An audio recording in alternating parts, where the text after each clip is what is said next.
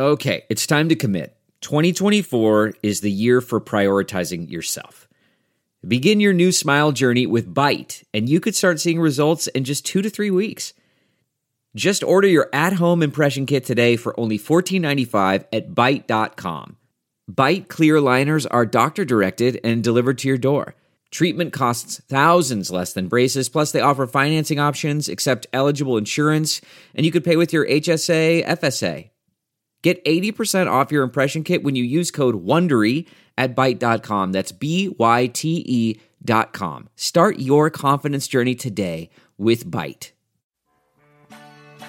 Welcome to Money for the Rest of Us. This is a personal finance show on money, how it works, how to invest it, and how to live without worrying about it. I'm your host, David Stein. Today is episode 229. It's titled Stop Maximizing Your Portfolio and your life. As you know, I used to be an institutional investment advisor. I was that for what, 17 years or so. I worked mostly with not for profits at a number of college endowment clients. And when they would hire me and my firm, we would produce an asset allocation study using modern portfolio theory. Modern portfolio theory is a theory developed by Harry Markowitz back, really, it started in the early 1950s, and he eventually won no- Nobel Prize for his efforts. And the idea to what you need to do an asset allocation study with modern portfolio theory is you need an estimate of the return for different asset classes, be it stocks, bonds, real estate, and others. You also need an estimate for volatility, which is how modern portfolio theory measures risk. Risk is the ups and the downs, how a portfolio differs in terms of its average expected return. An asset class such as stocks that can have large deviations from its, its expected return is more volatile and hence more risky. Asset classes that are more risky are more likely, have a greater likelihood of suffering a loss. So you need an estimate of volatility for each asset type.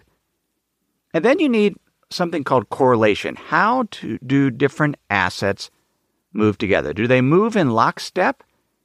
In which case it would be perfectly correlated?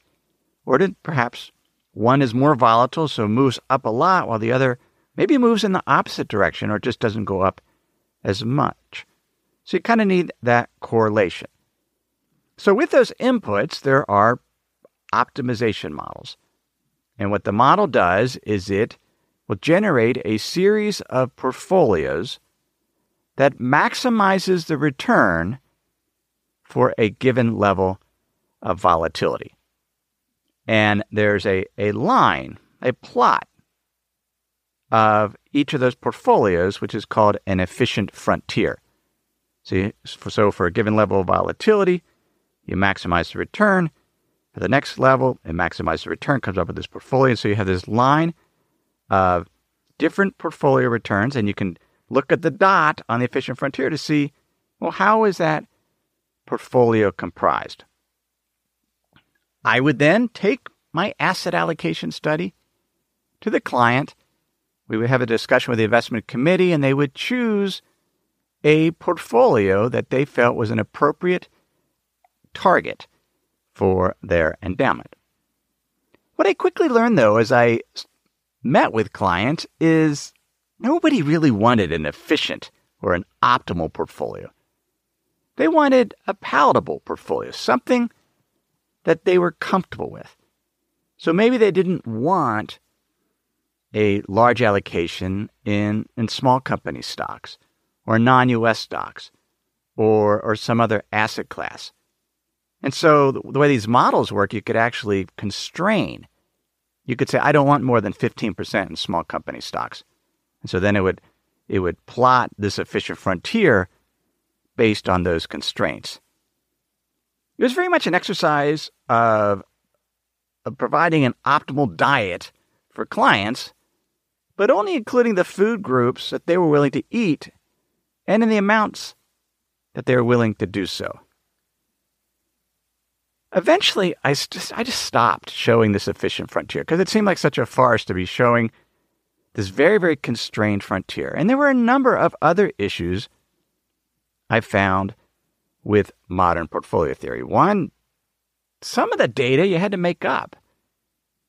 If they wanted to invest in, let's say, venture capital, venture capital is not very volatile because it's not it's just not traded daily, so it doesn't have the daily volatility. So, so what do you do for an assumption, a volatility assumption for venture capital, or its correlation to other asset classes? You, you effectively have to make up the data and come up with an expected return and develop, just put out a number there for volatility.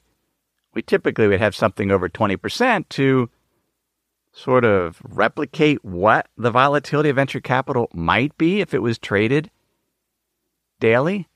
So it was, it was kind of an artificial exercise ultimately to get them to select a portfolio. The problems with modern portfolio theory go beyond that. One of the first to point out some serious flaws was a gentleman named Benoit Mandelbrot and he wrote a book called Misbehaviors of Markets. And what he found was that investment returns for portfolios, extreme events happened with more regularity than what the models predict. So bad things happen, just happen more often than what the theory predict. And and so one of the things that he says is is what matters. This is a quote from his book. What matters is the particular, not the average. Because extreme things, huge losses happen more frequently than model portfolio theory suggests, we should focus on the extreme. What's the financial harm that a large loss could cause us in terms of our lifestyle, in terms of our retirement?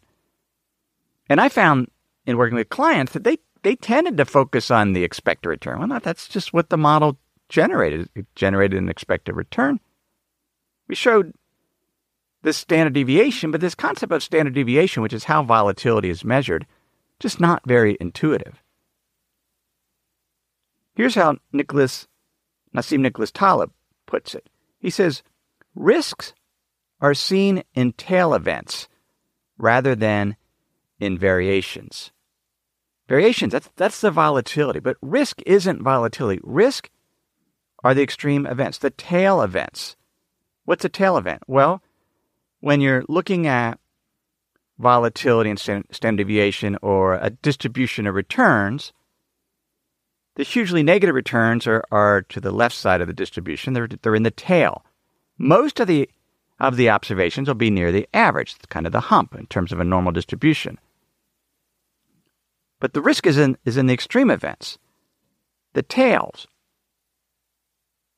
And, and that's important when it comes to how we invest.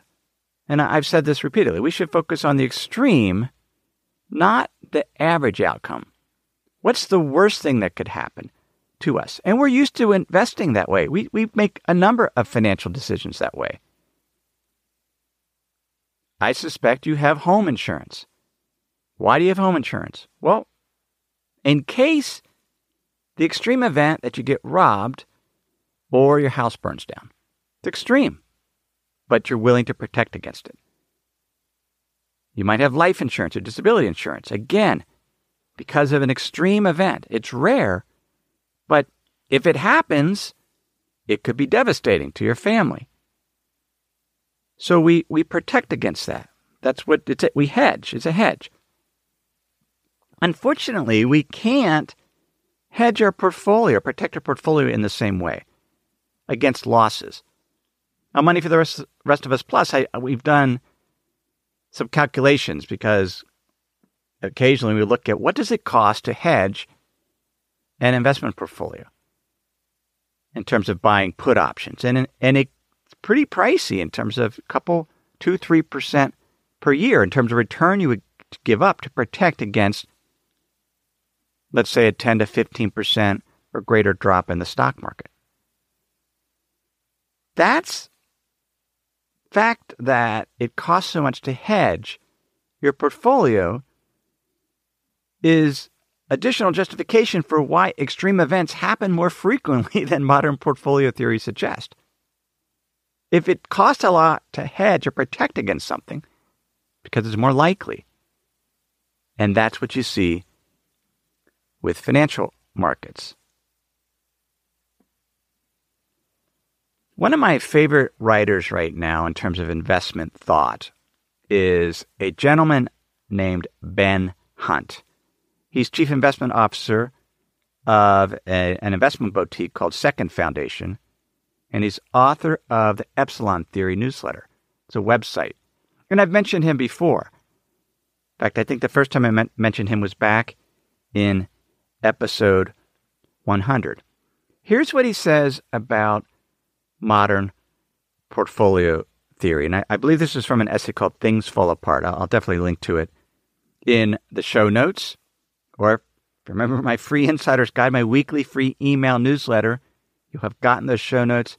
That's where I'm writing to listeners, or in this case, to newsletter subscribers, things that didn't make it into the podcast, additional commentary, additional insights, additional value. You can only get it in that newsletter. Please sign up at moneyfortherestofus.com. Here's what Ben Hunt writes Everything that modern portfolio theory tells you is based on decision making under risk. It's all an exercise in maximization, maximizing your expected return over, over a series of risk versus reward decisions.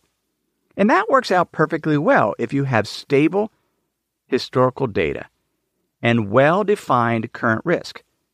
Less well if you have unstable historical data and poorly defined current risk.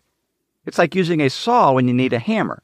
Not only do you have no chance of driving in that nail, but you're going to damage the wood.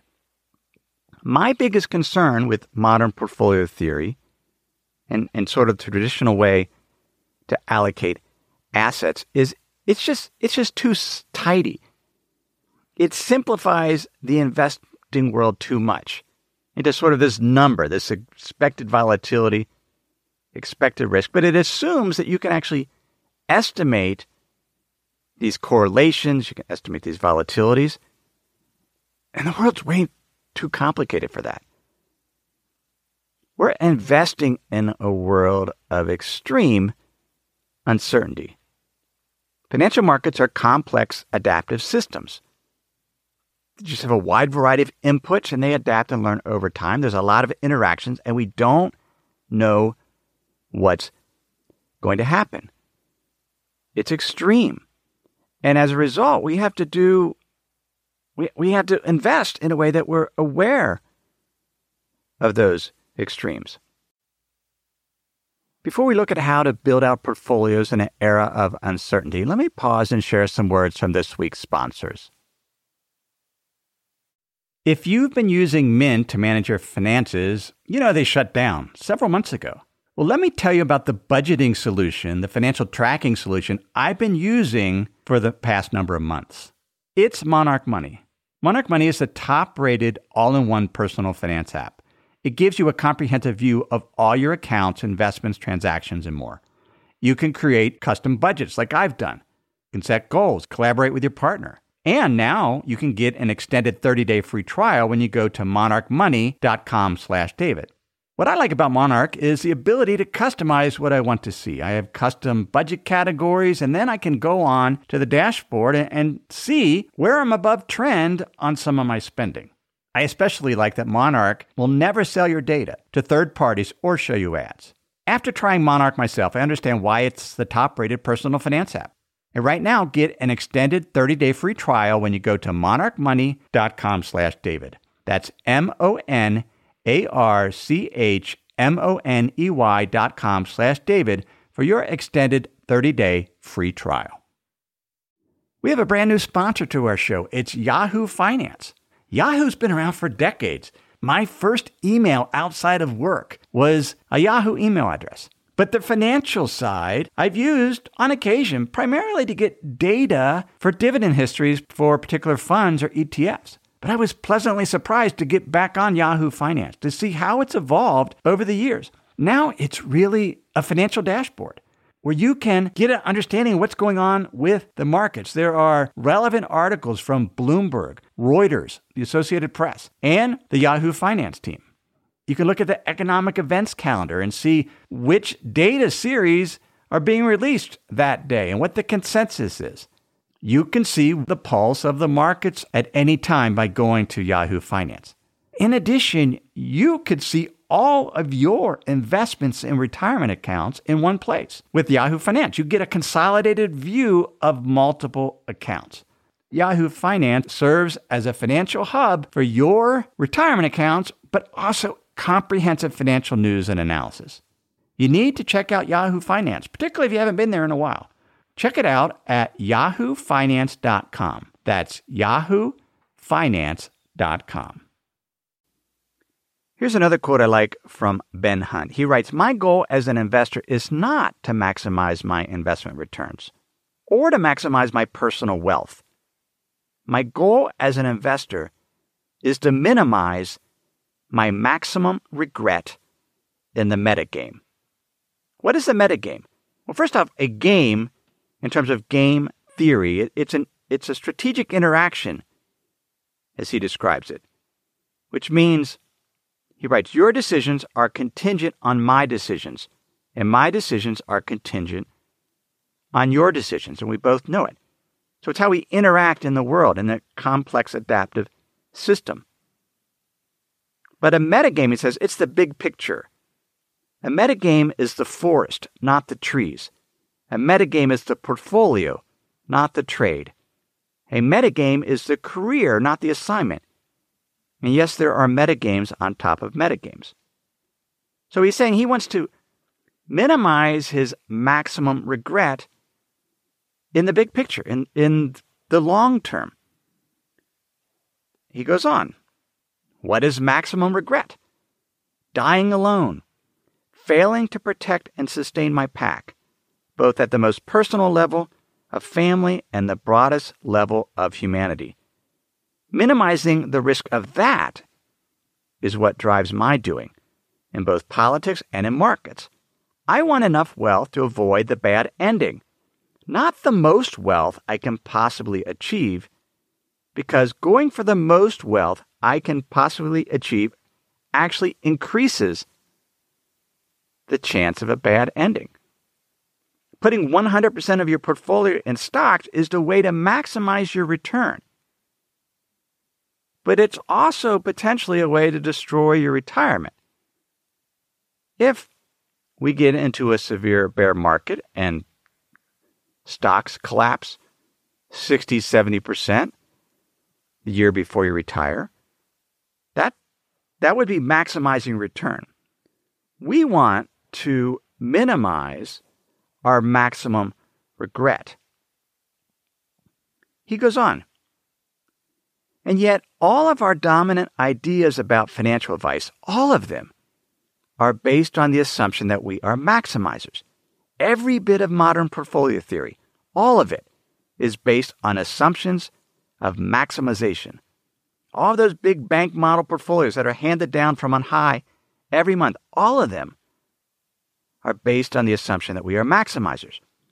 Worse, all of these ideas about econ- economics and investing aren't just based on the assumption that we are maximizers. All of these core ideas about financial advice are based on the narratives that we should be maximizers. Now, I run some model portfolios of Money for the Rest of Us Plus. We recently made a change to those because investment conditions are deteriorating. And some members have pointed out that geez, these, these portfolios, they're not really aggressive. Your aggressive portfolio isn't very aggressive. It's aggressive to me. It's upwards of 70% stocks, but it doesn't maximize the return. We're seeking to minimize the maximum regret. A member wrote in the Plus member forums after this recent model portfolio change. He writes, I have found that adjusting my portfolio was curiously difficult. The biggest thing I had to resolve was a fear of missing a chance to recover all of my losses. The idea of smaller moves helped me get over years of buy and hold inertia. Trying to make sense of the world of investment can be daunting. I really appreciate the investment conditions report for the reasoned perspective presented. To paraphrase a common saying, investing is a journey, not a destination. Modern portfolio theory assumes there's, there's an optimal portfolio, a right answer based on your particular risk tolerance. And, and so it makes us fearful to, to make any adjustments to that because that's our portfolio. I don't like, I don't invest like that in an era of uncertainty. But I admit making a change is very emotionally charged. If we see risk increasing and we want to reduce risk a little bit because we don't think the opportunity is, is great, there is fear there. There's fear, regret. Regret that we might miss out, that the markets will rebound and we missed it, that we're wrong. I have found we can take the emotion out of that by really looking at modern perf- or, or investing asset allocation not as an optimization problem. It's more like gardening or landscaping your yard or park. There isn't an optimized flower garden. There isn't a right answer. Landscapers, they plant dozens of varieties of grasses, bushes, and flowers that bloom at different times that are resistant to different diseases. Some might bear fruit, some are more drought tolerant, some are annuals, perennials. There's rules of thumb or principles to, to laying out a garden, but you don't optimize your garden. In the same way, we shouldn't try to optimize, there's no optimal portfolio. We make the best decisions based on what we have. It's, it can start very simple. Start with cash. What's cash yielding? Right now, let's say two, two and a half percent. That's the base layer. We can't keep all our portfolio in cash because cash generally doesn't keep up with inflation. Uh, other asset class, major asset classes, stocks. Stocks earn more than cash because they have cash flow in terms of dividends but that cash flow grows over time. So the fact that the cash flow is growing, the dividends are growing, assuming the economy continues to grow, leads stocks to have a higher expected return than bonds. And whether you use five, six, seven percent, we, we can use different inputs there.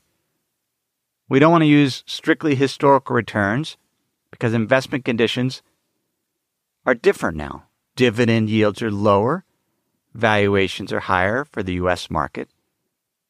Economies globally are, go, are not growing as fast as they were several decades ago, particularly the U.S., due to aging, higher debt levels, etc.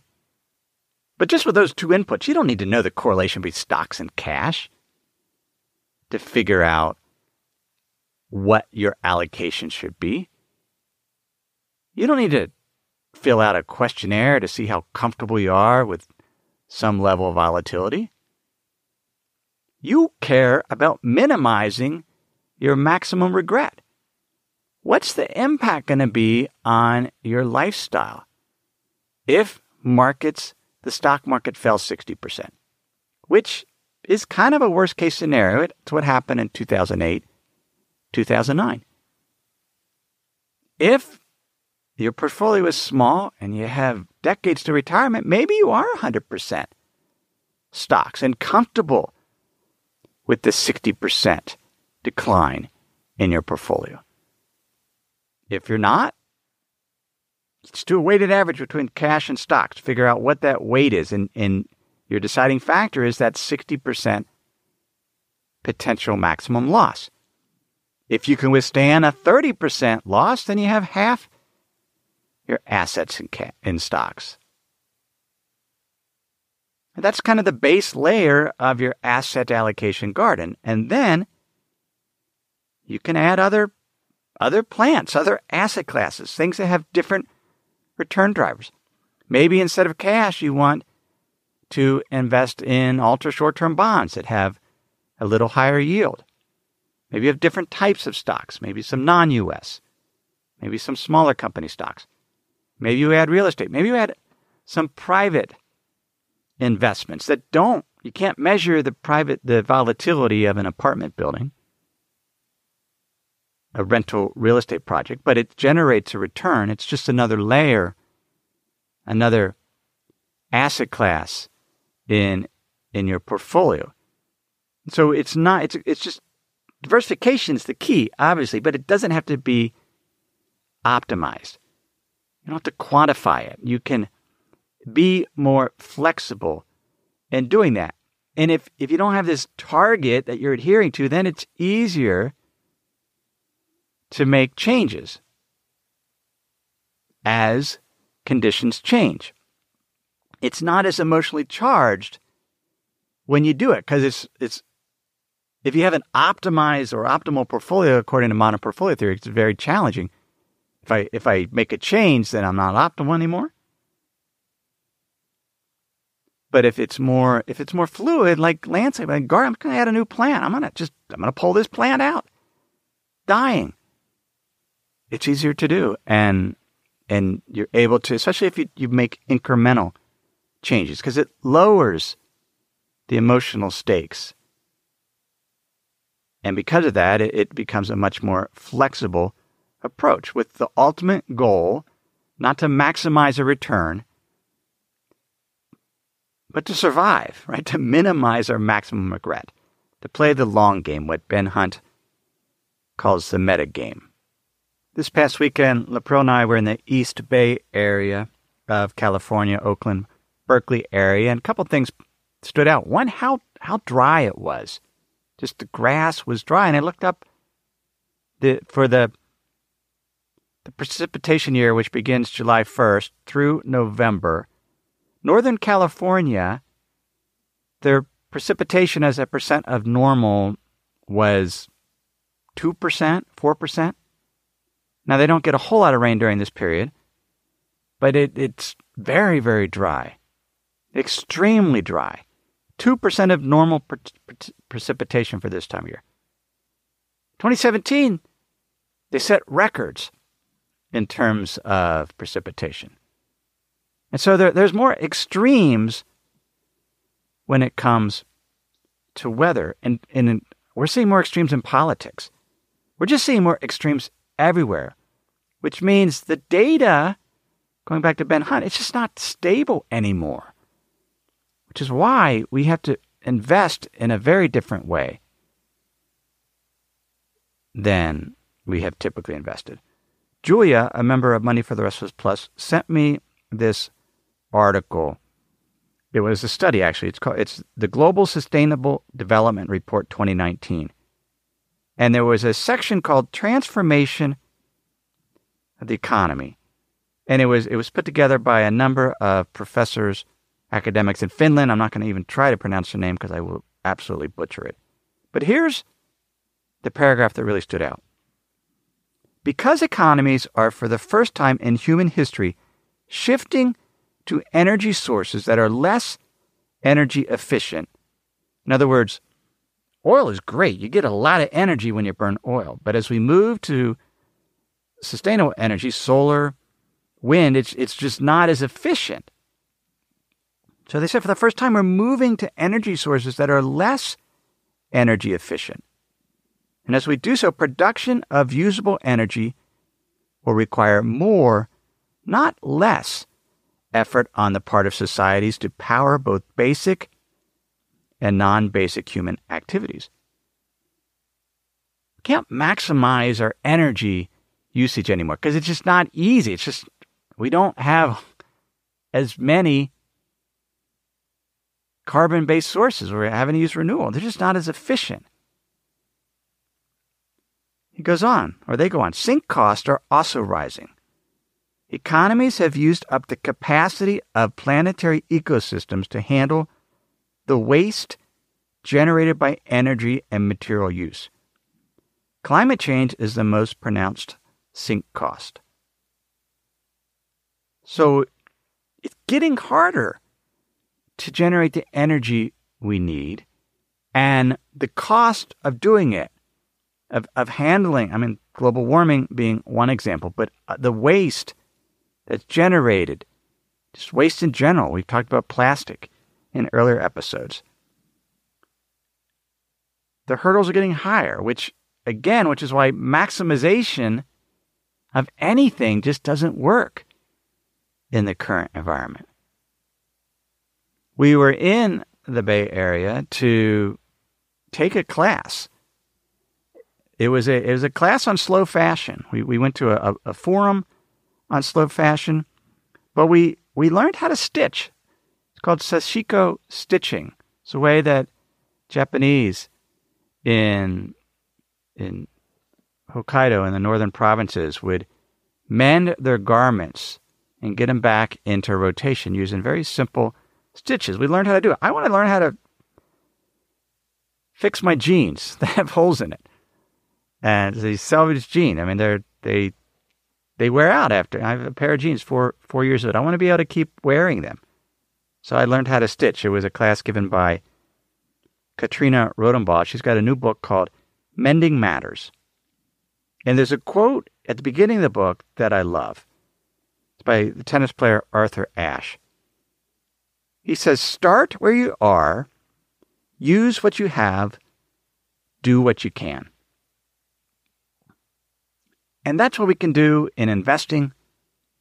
That's what we can do in our life. Instead of maximizing and trying to maximize, let's let's just step back and start where we are.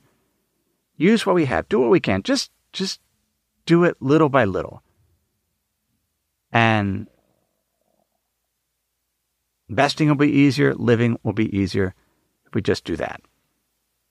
That is episode 229. Again, show notes are at moneyfortherestofus.com. Everything I've shared with you in this episode's been for general education, not considered your specific risk profile, not provided investment advice, simply general education on money, investing, and the economy.